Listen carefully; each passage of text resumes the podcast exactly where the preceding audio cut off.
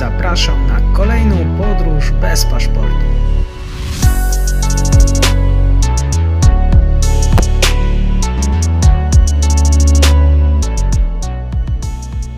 Dzień dobry Państwu. W dzisiejszym odcinku podcastu będziemy rozmawiać o, mało znanym, niewielkim państwie położonym pomiędzy Rumunią a Ukrainą. O miejscu, gdzie to, co prozachodnie, zmaga się z tym, co prorosyjskie. Moim gościem jest pan Kamil Cału z Ośrodka Studiów Wschodnich, autor książki Mołdawia, państwo niekonieczne. Dzień dobry panu i dziękuję za przyjęcie zaproszenia. Dzień dobry, bardzo miło. Podróżuje pan do Mołdawii regularnie od ponad dekady. Studiował pan w stolicy Kiszyniowie. Tytuł pana książki brzmi Państwo niekonieczne.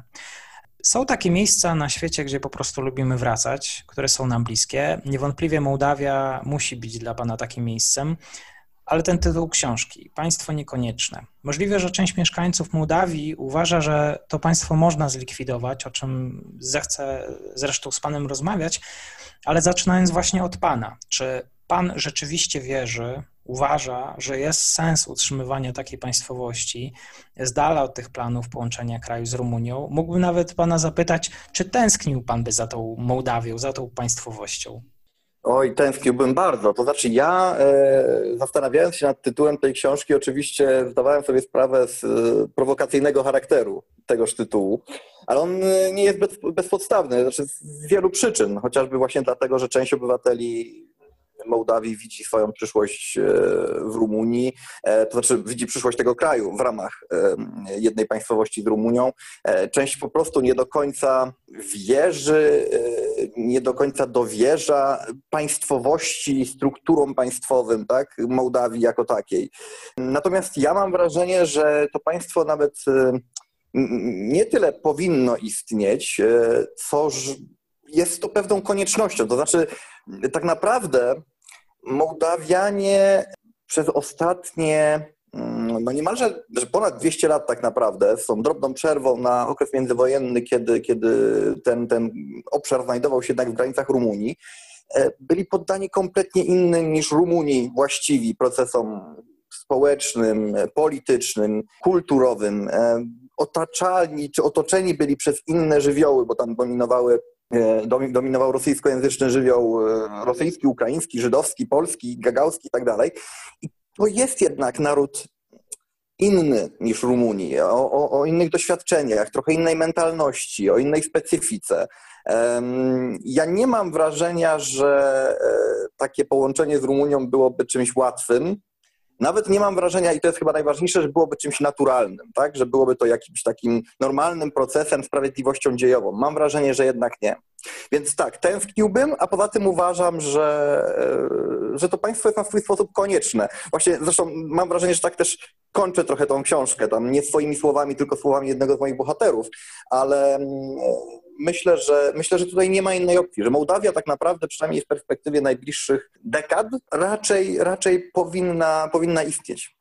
Znaczy tu nie ma jakby, nie, nie widzę innej perspektywy. Ale wróćmy jeszcze do podstaw, e, bo może od tego powinniśmy rozpocząć. Dla tych, którzy jednak, jednak wiedzą niewiele, a głównie Mołdawia kojarzy oczywiście im się z winem i winnicami, czy ten kraj ma do zaproponowania coś więcej? Wino i winnice to oczywiście jest taki, taki highlight mołdawski. On jest na pewno warty poznania, bo kultura winna w Mołdawii, szczególnie w ostatnich latach tak naprawdę, e, przeżywa swój renesans. No, w czasach sowieckich win, winnice, jak całe rolnictwo, były skolektywizowane, co niestety wpłynęło na jakość produkcji. Natomiast teraz odradzają się też takie mniejsze e, rodzinne biznesy, właśnie winnice, właśnie, właśnie firmy, które produkują naprawdę znakomite wina i to warto warto zdecydowanie poznawać. Turystyka winna w Mołdawii jest czymś kapitalnym. Gorzej rzeczywiście, jeżeli chodzi o punkty czysto turystyczne, architektoniczne na przykład, e, bo tego jest rzeczywiście względnie niewiele.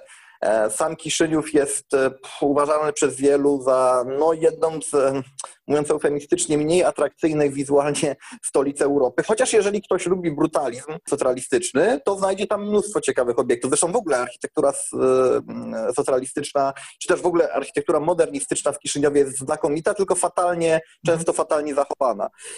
Z drugiej strony są takie punkty, które w Mołdawii, które na pewno warto odwiedzić, które są nieoczywiste. No jest miasto Sorok Soroka, właściwie Soroki, na pograniczu z Ukrainą, na północy, które samo z siebie nie jest jakieś szczególne, ale mieszka tam dość spora społeczność romska, cygańska. No, to są w ogóle dość specyficzni mołdawscy cyganie, bo oni, podobnie jak zresztą większość część społeczeństwa mołdawskiego emigrują za pracą e, i spore, sporą część zarobionych pieniędzy wysyłają do domu, czyli do Mołdawii, za co pozostająca na miejscu rodzina buduje domy. I to nie są małe domy, to są ogromne rezydencje, które w tychże sorokach e, stylizowane są bardzo często na różne mm, architektoniczne e, symbole. To znaczy na przykład mamy tam mały biały dom, mały teatr Balszoj, E, z Moskwy, mały, e, cóż tam jeszcze się pojawia, chyba, chyba mała, mały Taj Mahal, jeśli mnie pamięć nie myli, i tak dalej, i tak dalej. Tam jest cała taka dzielnica, którą zdecydowanie warto poznać, szczególnie, że to jest dzielnica niesamowitych kontrastów, bo ta, że społeczność romska wydaje niesamowite pieniądze na to, żeby budować te ogromne budynki, natomiast często nie ma pieniędzy na to, żeby na przykład wykończyć drogę dookoła, wykończyć ten budynek w środku lub kupić sobie porządny samochód, tak? No, no robi to wrażenie. Jest, jest też kilka punktów takich czysto przyrodniczych, które na pewno warto odwiedzić. No, z takim głównym głównym miejscem, czyli ze starym e, Orchej, czy też starym Orgiejewem, bo tak właściwie po polsku należałoby to ująć. To jest zaledwie 30 km od Kiszyniowa, dolinie takiej niewielkiej rzeczki, e, wyżłobiony właśnie przez tą rzeczkę klif, w którym to klifie przed dobrymi kilkoma wiekami, bodajże to z XV wieku, e, mnisi wykuli dla siebie cele. I te mnisie cele łącznie z taką cerkiewką stojącą na górze tam dalej funkcjonują, zresztą jest tam chyba w tej chwili jeden mnich eremita, mhm. który, który, tam, który tam siedzi i, no i żyje. Więc to są też miejsca, które warto poznać. Akurat to jest bardzo piękne, przyrodniczo miejsce. Mhm. E, to, także no jest kilka punktów, które na pewno warto odwiedzić. Tak mówię, pierwsze z brzegu. Mm, e, natomiast e, ja tam nie jeżdżę dla atrakcji e, natury architektoniczno-przyrodniczej. Ja tam jeżdżę przede wszystkim ze względu na ludzi ze względu na społeczeństwo, to, to, to, to Mołdawianie mnie nieustannie fascynują. No i oczywiście, ponieważ jestem analitykiem w Ośrodku Studiów Wschodnich i ponieważ zajmuję się polityką, no to ze względu na kwestie polityczne, a te są w Mołdawii niesamowicie interesujące i, mhm. i warte na pewno poznawania. Właśnie dwa lata temu e, sam, bierając się na podróż po Rumunii, zdecydowaliśmy się ze znajomymi ruszyć z Suczawy e, przez Bartoszany na północną e, Mołdawię do miejscowości Soroki. Niestety utknęliśmy na, na granicy, nie mogliśmy podróżować dalej. No właśnie z Sorok mieliśmy jechać do, do Saharny, do tego klasztoru świętej, świętej Trójcy. Tam jest, z tego co pamiętam, taki ładny punkt widokowy z, z kapliczką, później do, mhm. do, do Butuceny, o ile dobrze wymówiłem tę nazwę. E, mhm. Tak, tak, do tej miejscowości, e, aż w końcu wylądować w Kiszyniowie. Naszą wyprawę mieliśmy zakończyć, e, też nie wiem, czy dobrze wypowiem, Milesti Mici, to takie miasteczko. Milesti Mici. Mhm. Tak, tak. Winnica słynna, tak. Tak, słynne winnice, no ale niestety nie udało nam się dotrzeć, bo mieliśmy małe problemy. Chciałbym... To jest bardzo dobra trasa. Mm, sugeruję naprawdę dokładnie tą trasą się udać, jak najszybciej się da na, na wyprawę. Mhm. mhm. E, jadąc na tą e, wycieczkę, wtedy zastanawialiśmy się, już po tej całej wyprawie, bo właściwie objechaliśmy całą Rumunię, czym jest tożsamość mołdawska, czyli nie jestem Rumunem, czyli jestem Mołdawianinem. Jestem Mołdawianinem, czyli kim? Pierwsze wrażenie moje było takie, że jest to trochę taki koncept sztuczny, nazwę to takim postsowieckim sosem. Czy według Pana ten koncept narodu mołdawskiego w ogóle się kształtuje, mm, powiedzmy, rozumiem, od tych lat 30.? O, no to jest wielkie pytanie. Zresztą jedna z, jeden z rozdziałów mojej książki jest właściwie czysto temu poświęcony. Właściwie cała moja książka tak naprawdę jest poświęcona kwestii tego, czym jest, co to znaczy być Mołdawianinem, bo to jest pytanie, które sobie Mołdawianie e, nawet często nieświadomie zupełnie stawiają, które, które wręcz określa, zresztą jak pan powiedział na początku trochę, wręcz określa scenę polityczną tam, czy właściwie oś podziału ideologicznego na scenie politycznej. To jest trudne pytanie. To znaczy, ja często się spotykam z taką opinią, że to jest sztuczna tożsamość i ona no, w pewnym sensie jest sztuczna, tylko że tak naprawdę każdy konstrukt narodowej tożsamości jest sztuczny w ten czy inny sposób. Znaczy, my przywykliśmy uznawać e, za naturalne tożsamości po prostu te, które się kształtowały długo na przestrzeni wieków, a te, które wytworzyły się w ciągu powiedzmy stulecia, na takie patrzymy z podejrzliwością. Natomiast e, tak naprawdę, jeżeli się przyjrzeć tożsamościom narodowym, no to one wszystkie zbudowane są wokół pewnych mitów, często nie do końca prawdziwych albo interpretowanych w ten czy inny sposób i tak naprawdę nie różnią się bardzo od tych e, właśnie powstałych w ciągu ostatnich stu lat. Tożsamości mołdawskich jest, mam wrażenie, do tyle, ile Mołdawia. No, no, trochę przesadam oczywiście, ale jest ich bardzo wiele i bardzo wiele odmian. Dla uproszczenia mówi się o tych dwóch właśnie, tak? czyli tej prostej tożsamości rumuńskiej. To znaczy, to, to jest ta, ta, taka wersja tożsamości mołdawskiej, która właściwie uznaje, że no właśnie nie ma Mołdawian jako osobnego narodu, że Mołdawianie to są zwyczajnie Rumuni, którzy w wyniku wszystkich zawirowań dziejowych znaleźli się poza granicami państwa rumuńskiego, ale że tak zasadniczo od Rumunów się nie różnią. I tak jak mówiłem gdzieś na początku, no ja uważam, że to jest nieprawda. To znaczy, oczywiście Mołdawianie to są etniczni Rumuni, tak? No oni się etnicznie nie różnią generalnie od Rumunów mieszkających w rumuńskiej Mołdawii, tak? czyli między, no, we wschodniej Rumunii, tam ze, ze stolicą w Jasach. Mm, natomiast y, no, te, te 100 lat z tą krótką 20-letnią przerwą jednak zrobiło swoje, szczególnie okres, y, szczególnie okres y, Związku Radzieckiego.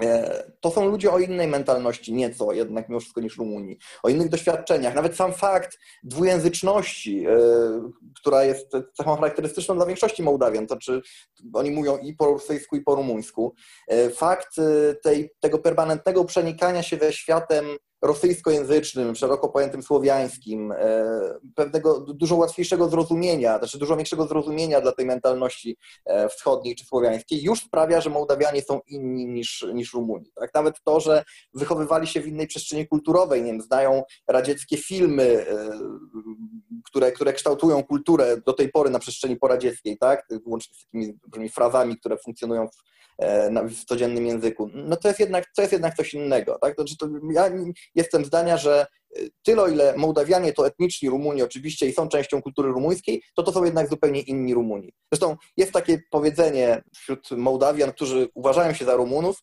e, że Mołdawianie to są Rumuni, dar Rumini Altfeld, czyli po rumuńsku, ale Rumuni inaczej i, i, i coś w tym zdecydowanie jest. Drugim wariantem tej, tej tożsamości mołdawskiej jest taka właśnie czysta tożsamość mołdawska, skonstruowana od początku do końca, jeszcze w latach 30. przez e, stalinowskich e, inżynierów społecznych. I ona zakłada, że Mołdawianie to nie Rumuni, że to jest osobny naród, kontynuator e, narodu zamieszkującego gospodarstwo mołdawskie, tak? państwo, które istniało od XV wieku XIV-XV wieku, to też jest niespójne, bo odcinanie się w, te, w tożsamości mołdawskiej od tego, tego czynnika rumuńskiego i to odcinanie się do takiego stopnia, że neguje się na przykład fakt, że to jest ten sam język, tak, że i Mołdawianie i Rumuni posługują się tym samym językiem, to jest takie mm, też mocno naciągane tak naprawdę. Mhm. Więc y, mam wrażenie, że w tym całym, no już trwającym trzy dekady niepodległym państwie mołdawskim oczywiście kształtuje się powoli, w sposób naturalny tożsamość mołdawska. To się dzieje w bólach. E, permanentnie trwa dyskusja właśnie o tym, co to znaczy, jakie są konkretne wartości z tym związane, jakie są symbole konkretne jak należy interpretować historię, tak, jako Mołdawianin.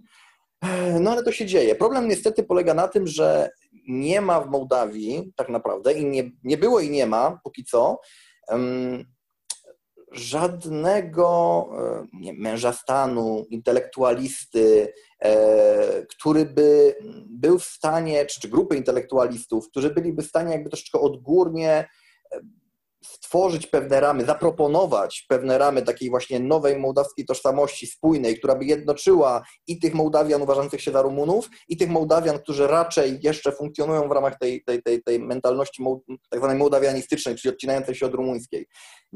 Nie ma tam elit, które by to potrafiły w jakiś sposób ubrać w jedną narrację. I to jest ogromny problem tak naprawdę. No bo jak sobie spojrzymy na proces kształtowania się tożsamości narodowych chociażby w Europie Środkowej, to jednak zawsze się w pewnym momencie pojawiały elity, tak? Pisarze, poeci, e, działacze społeczni i tak dalej, i tak którzy ten, ten, ten oddolny ruch, który gdzieś tam już zaczynał się rodzić na poziomie ludowym, łapali i ubierali po prostu w jakiś kształt. No w Mołdawii tego nie ma.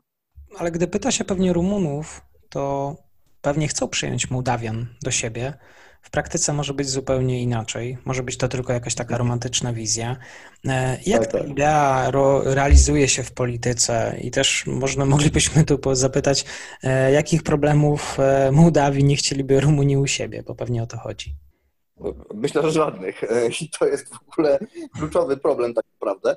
Tak, to znaczy kwestia zjednoczenia Rumunii z Mołdawią to jest w ogóle fascynujący temat. I teraz tak, jeśli chodzi o Rumunów, to oni generalnie nie mają wątpliwości, że oczywiście, że to się powinno stać. E, I to zarówno, znaczy, zarówno na poziomie polityków w tej warstwie retorycznej, jak i na poziomie ogólnospołecznym. Na, na poziomie politycznym to jest na tyle mm, e, na, na tyle pewien element konsensusu, że nie da się wyobrazić sobie polityka rumuńskiego, który by wyszedł i powiedział ludzie, no przecież to jest bez sensu kompletnie, e, bo to byłaby śmierć polityczna dla takiego człowieka. Więc e, jedne partie mówią o tym głośniej, drugie partie ciszej, trzecie starają się to pomijać, ale żadna tego nie neguje. Jeśli chodzi o społeczeństwo, to zdecydowana większość jest e, zdania, że Republika Mołdawii to jest ziemia rumuńska. Zresztą można w całej Rumunii i poza jej granicami też znaleźć takie wlepki albo graffiti z napisem e, Besarabia i czyli Besarabia to Rumunia, Besarabia no to właśnie historyczna kraina, na której, leży, na której leży Republika Mołdawii dzisiaj, tak. Więc tutaj nie ma wątpliwości. Natomiast e, tak naprawdę to jest element przede wszystkim takiego romantycznego, może trochę wielkorumuńskiego myślenia. Tak, no fajnie być, zwłaszcza jeżeli się jest takim narodem na dorobku, trochę niepewnym swojej pozycji, e, tak jak właśnie Rumunii, no to fajnie mieć poczucie, że kurczę, jest taki kawałek ziemi w Europie, do którego my możemy pretendować, gdzie mieszka pewna grupa ludzi, którzy też byliby zainteresowani przyłączeniem do nas, no to jednak nobilituje, prawda? Fajnie, fajnie sobie podbudowywać po prostu poczucie, własne ego, troszeczkę narodowe, czymś takim. Natomiast e, Rumuni nie są naiwni i to widać w sondażach, jeżeli zapyta się Rumunów, e, czy byliby skłonni ponieść koszta takiego zjednoczenia, no to są dziesiątki miliardów euro e, tak naprawdę. No dość powiedzieć, że Niemcy przez e, całe dekady, do tej pory zresztą chyba, e, Niemcy zachodnie płacą ten tak zwany podatek solidarnościowy, który pomaga finansować cały czas proces, trwający proces jakby jednoczenia Niemiec wschodnich i zachodnich no to Rumuni już mówią, że no w takim razie to może niekoniecznie. I wtedy liczba tych zwolenników zjednoczenia spada do około 20, tam 30% ze strony rumuńskiej. E, natomiast dla polityków to jest koszmar. To znaczy politycy mówią o tym, że oczywiście tak, no bo jak już mówiłem wcześniej, takie są oczekiwania elektoratu, ale gdyby przyszło co do czego, to byliby tym kompletnie przerażeni. I dlatego w tym kontekście w ogóle warto powiedzieć, że właśnie mieliśmy wybory parlamentarne w ostatnią niedzielę 6 grudnia w Rumunii i z kompletnym zaskoczeniem dla wszystkich, e, z wynikiem niemalże 10% do parlamentu dostała się kompletnie nowa partia, powołana w grudniu ubiegłego roku, e, która jest partią tak zwaną unionistyczną, czyli partią, której głównym elementem programu jest zjednoczenie z Mołdawią. No nie, nie trzeba dodawać, że to jest oczywiście partia prawicowa, wręcz skrajnie prawicowa z perspektywy rumuńskiej e, i, i narodowa. I to jest partia, która kierowana jest przez takiego naczelnego unionistę kraju, e, czyli naczelnego unionistę rumuńskiego e, George Simona. No i nie ma wątpliwości, że to będzie straszny problem dla, dla pozostałej części elit, tego mainstreamu elit rumuńskich, no bo on i jego ugrupowanie, 10% to, to jest spora partia, będzie ten temat na pewno podnosił a partie rządzące, czy dowolne partie rządzące będą się musiały z tym zmagać, tak? Znaczy będą musiały jednocześnie mówić, że oczywiście, no tak, dążymy do tego, a z drugiej strony robić wszystko, żeby to się nie udało. Także no, to jest skomplikowany temat. E, mhm. Tak, tak myślę o tym, że, że mimo wszystko ten temat jest aktualnie bardzo żywy, dużo się o tym rozmawia, bo w kontekście Mołdawian e, naród tworzył emocje, naród tworzy wspólna historia, tak jak w naszym przypadku, różne zwycięstwa i nasze porażki. A tutaj mi się wydaje, że mm, tak naprawdę nie ma żadnych wydarzeń, sytuacji, w których rzeczywiście było coś, co Mołdawianinom daje tę dumę, daje ten pretekst do, do, do przetrwania. Nawet mógłbym powiedzieć, że, że może Mołdawianie nie są pewni siebie tak naprawdę. Tak, tak, tak. Ja pamiętam, że wielokrotnie rozmawiałem na ten temat z moimi mołdawskimi przyjaciółmi i chyba nawet to przywołuję gdzieś w książce.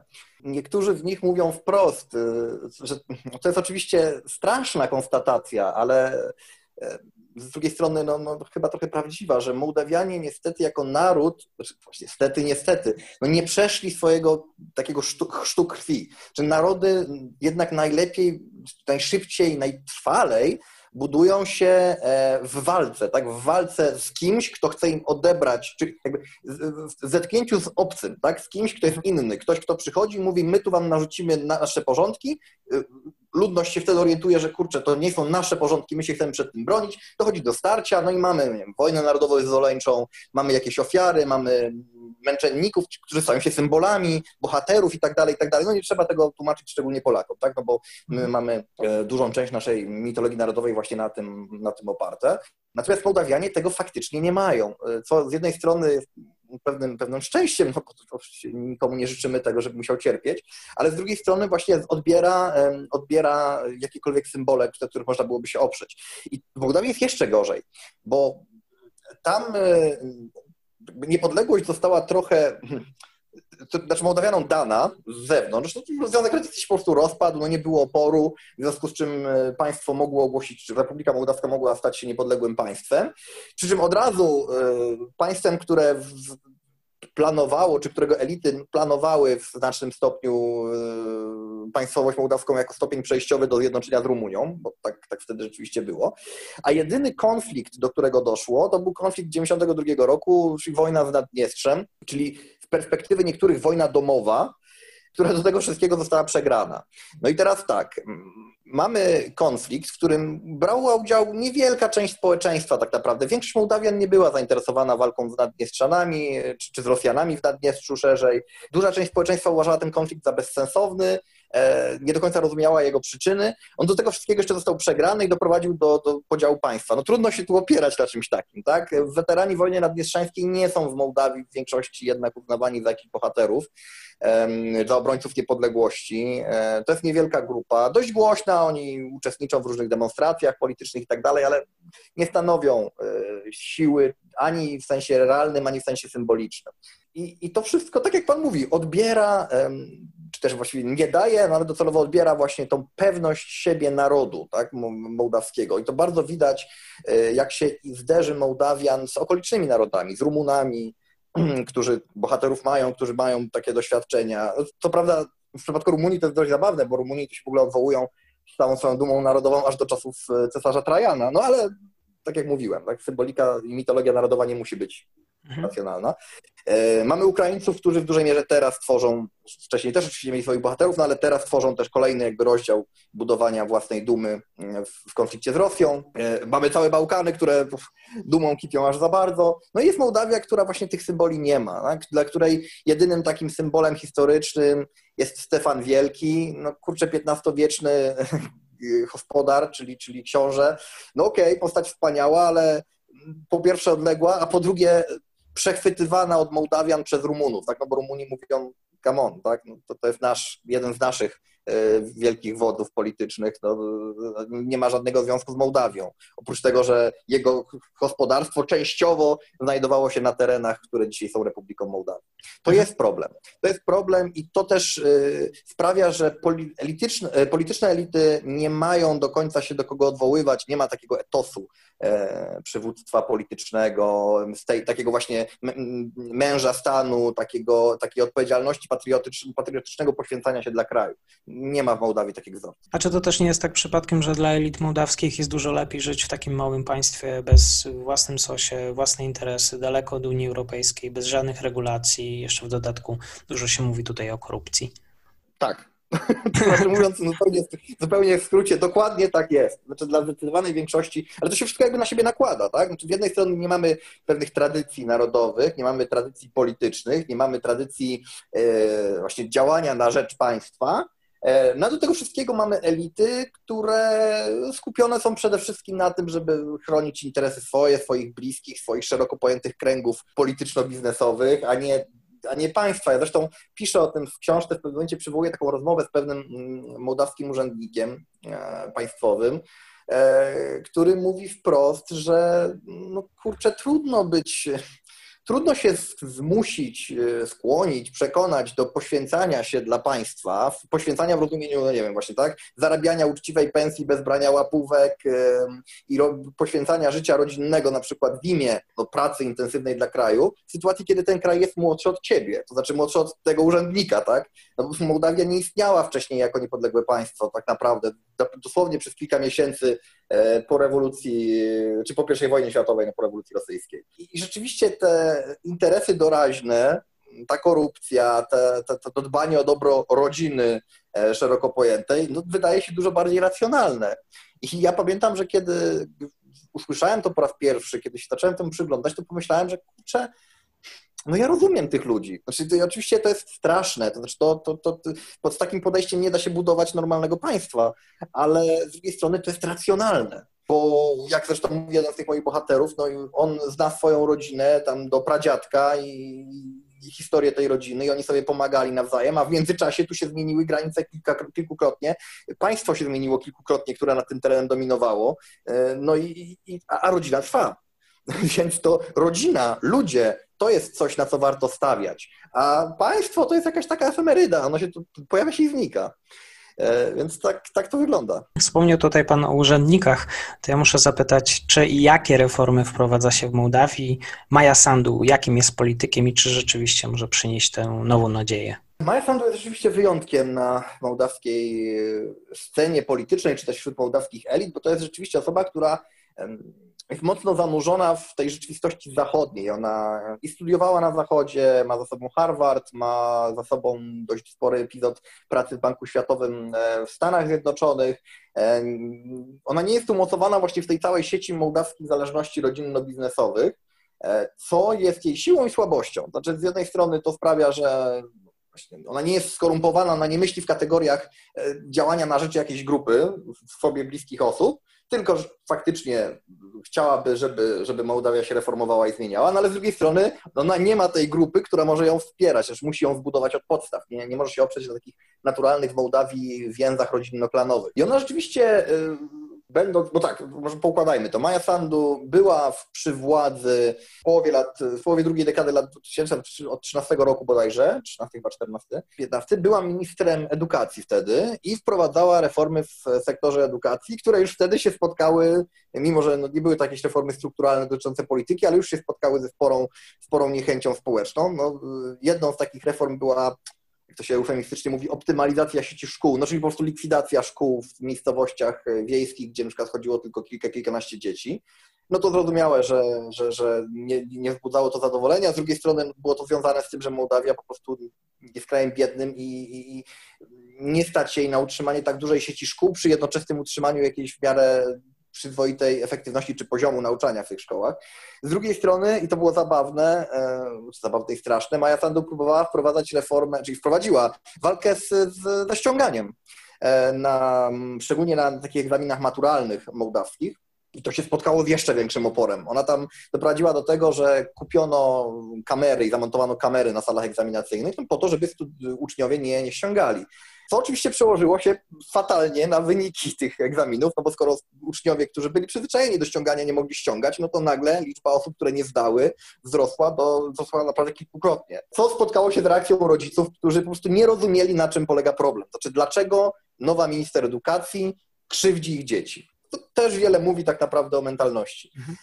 No ale to był ten poziom edukacyjny. Potem Maja Sandu na chwilę e, rzeczywiście przejęła stery władzy, bo została premierem w czerwcu 2019 roku. Wtedy jej rząd e, skupiał się przede wszystkim na tak zwanej deoligarchizacji. Znaczy, to był moment, kiedy udało się odsunąć od władzy takiego oligarchę, miliardera Vlada Plachotiuka e, i, i podstawowym celem był demontaż tego całego systemu, który on sobie skonstruował, żeby kontrolować życie polityczne w kraju. Tam chodziło przede wszystkim o sądownictwo, chodziło mm, o prokuraturę, chodziło o mm, sąd konstytucyjny, tak o te wszystkie instytucje, które były wierne Vladowi Plachotniukowi, które wykonywały jego polecenia i pozwalały mu tak naprawdę zarządzać krajem. To się częściowo udało, ale to też nie były zmiany strukturalne, znaczy bardziej po prostu udało się oczyścić instytucje z kluczowych osób powiązanych z Wladem Plachotniukiem, po czym rząd Majsandu upadł w listopadzie listopadzie ubiegłego roku i upadł właśnie dlatego, że no Maja Sandu weszła w konflikt ze swoim koalicjantem, partią socjalistów związaną z prezydentem, do niedawna prezydentem Igorem Dodonem, e, no, który właśnie reformami strukturalnymi w prokuraturze, czyli uniezależnieniem prokuratury w pełni już zainteresowany nie był, no bo też e, chciał mieć, móc, móc mieć wpływ na, na sądownictwo, na prokuraturę i tak dalej, tak jak wcześniej Wlad Plachotny. E, także pewne rzeczy się udało zrobić, pewne rzeczy się udało poprawić, ale daleko nam jeszcze do tego, żeby tutaj realnie przebudować strukturalnie państwo tak, żeby można było mówić o, o państwie praworządnym, o państwie, gdzie sądownictwo jest przynajmniej generalnie e, niezależne. Teraz Maja Sandu została prezydentem, została wybrana w ostatnich wyborach listopadowych. To jest ogromny sukces opozycji mołdawskiej, natomiast to się póki co nie przełoży na reformy, dlatego że Maja Sandu jako prezydent, czy w ogóle prezydent Mołdawii, to jest funkcja w znacznej mierze symboliczna, w znacznej mierze reprezentatywna, e, reprezentacyjna, przepraszam, e, i prezydent nie posiada kompetencji, które by mu pozwoliły na wprowadzanie reform. Jeżeli Maja Sandu uda się e, z tego stanowiska jeszcze bardziej wzmocnić opozycję, jej przede wszystkim jej ugrupowanie, czyli Partię Działania i Solidarności, partię PAS, no to wówczas, wówczas oczywiście będzie to możliwe, przy czym też niełatwe ale to jest, to jest pieśń przyszłości. Zobaczymy, czy uda się doprowadzić do przedterminowych wyborów, zobaczymy, jakie będą wyniki opozycji mołdawskiej i wtedy się, wtedy się zobaczy. Mhm. Na zakończenie chciałem podpytać o kwestię e, wieży Eiffla. Mamy ją w Paryżu, mamy również most Eiffla na granicy mołdawsko-rumuńskiej. 6 maja tak. Mołdawia obchodziła 30. rocznicę tego niezwykłego na skalę światową wydarzenia, tak zwanego Mostu Kwiatów. Gdyby tak na zakończenie naszej rozmowy mógł Pan opowiedzieć coś więcej słuchaczom na temat e, tego zdarzenia. Mhm. No to jest przepiękne, jeśli chodzi o symbolikę wydarzenie. I rzeczywiście e, to jest wydarzenie takiej skali, takiego rodzaju, że kiedy się o nim dowiedziałem, wiele lat temu, kiedy o nim usłyszałem po raz pierwszy, to byłem zaskoczony, że dopiero wtedy, że dopiero wtedy się o nim dowiedziałem.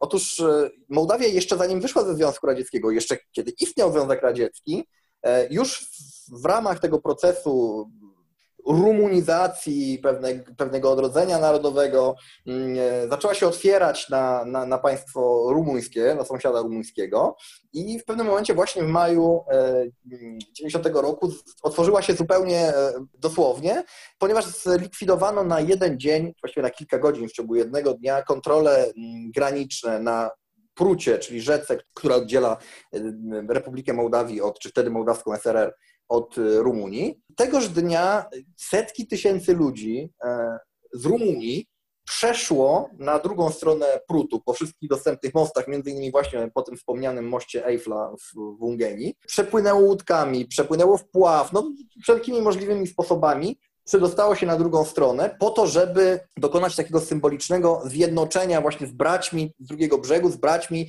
innymi Rumunami z perspektywy, z perspektywy Rumunów właśnie, których te wiatry historii, Związek Radziecki przede wszystkim, uosabiający te wiatry historii, odciął kiedyś od Rumunów. I temu wydarzeniu towarzyszyły też procesje e, cerkiewne, gdzie popi rumuńscy po prostu z krzyżem na, na, na przedzie kroczyli, przechodzili przez te mosty, a ludzie w tych procesjach rzucali naręcza kwiatów na e, na toń, na toń prutu, czy do, w toń prutu, e, po to, żeby tak tymi kwiatami symbolicznie zasypać tą rzekę, która, która miała dzielić, która dzieliła do tej pory te narody. No i stąd się właśnie wziął most kwiatów, stąd się wzięła ta nazwa i stąd się wzięło, wzięło, wzięła pamięć o tym wydarzeniu. No to było, są filmy zresztą z tego, w internecie można znaleźć, to było naprawdę szaleństwo. No trudno sobie to wyobrazić, ale setki tysięcy ludzi przechodzących przez rzekę, przepływających wpław, przechodzących po mostach po to, żeby się spotkać ze swoimi e, rodakami, z ich perspektywy rodakami po drugiej stronie. To jest, to jest porównywalne z obaleniem muru berlińskiego, albo porównywalne z tym, co mogłoby się stać, gdyby pewnego pięknego dnia no, doszło do zjednoczenia nie wiem, Korei Północnej i Południowej. Tak? To jest y, no, wydarzenie nieprawdopodobne. Ono się y, potem skończyło, zresztą piszę o tym w książce, tak, tym, tym symbolicznym wpłynięciem tym, tych kwiatów w dół rzeki i, i, i zakończeniem tego snu o, o zjednoczeniu Mołdawii i Rumunii, przynajmniej wówczas ale było to na pewno wydarzenie niesamowite. Opiewane wręcz przez poetów na czele z Georgiem Wieru, takim, takim naczelnym poetą mołdawskim, e, już nieżyjącym. Filmy z tego wydarzenia mam nadzieję, że uda nam się umieścić w opisie pod, pod tym filmem. E, z kolei ja panu bardzo dziękuję za poświęcony czas, za to, że udało nam się spotkać i porozmawiać. Bardzo dziękuję. I ja dziękuję serdecznie.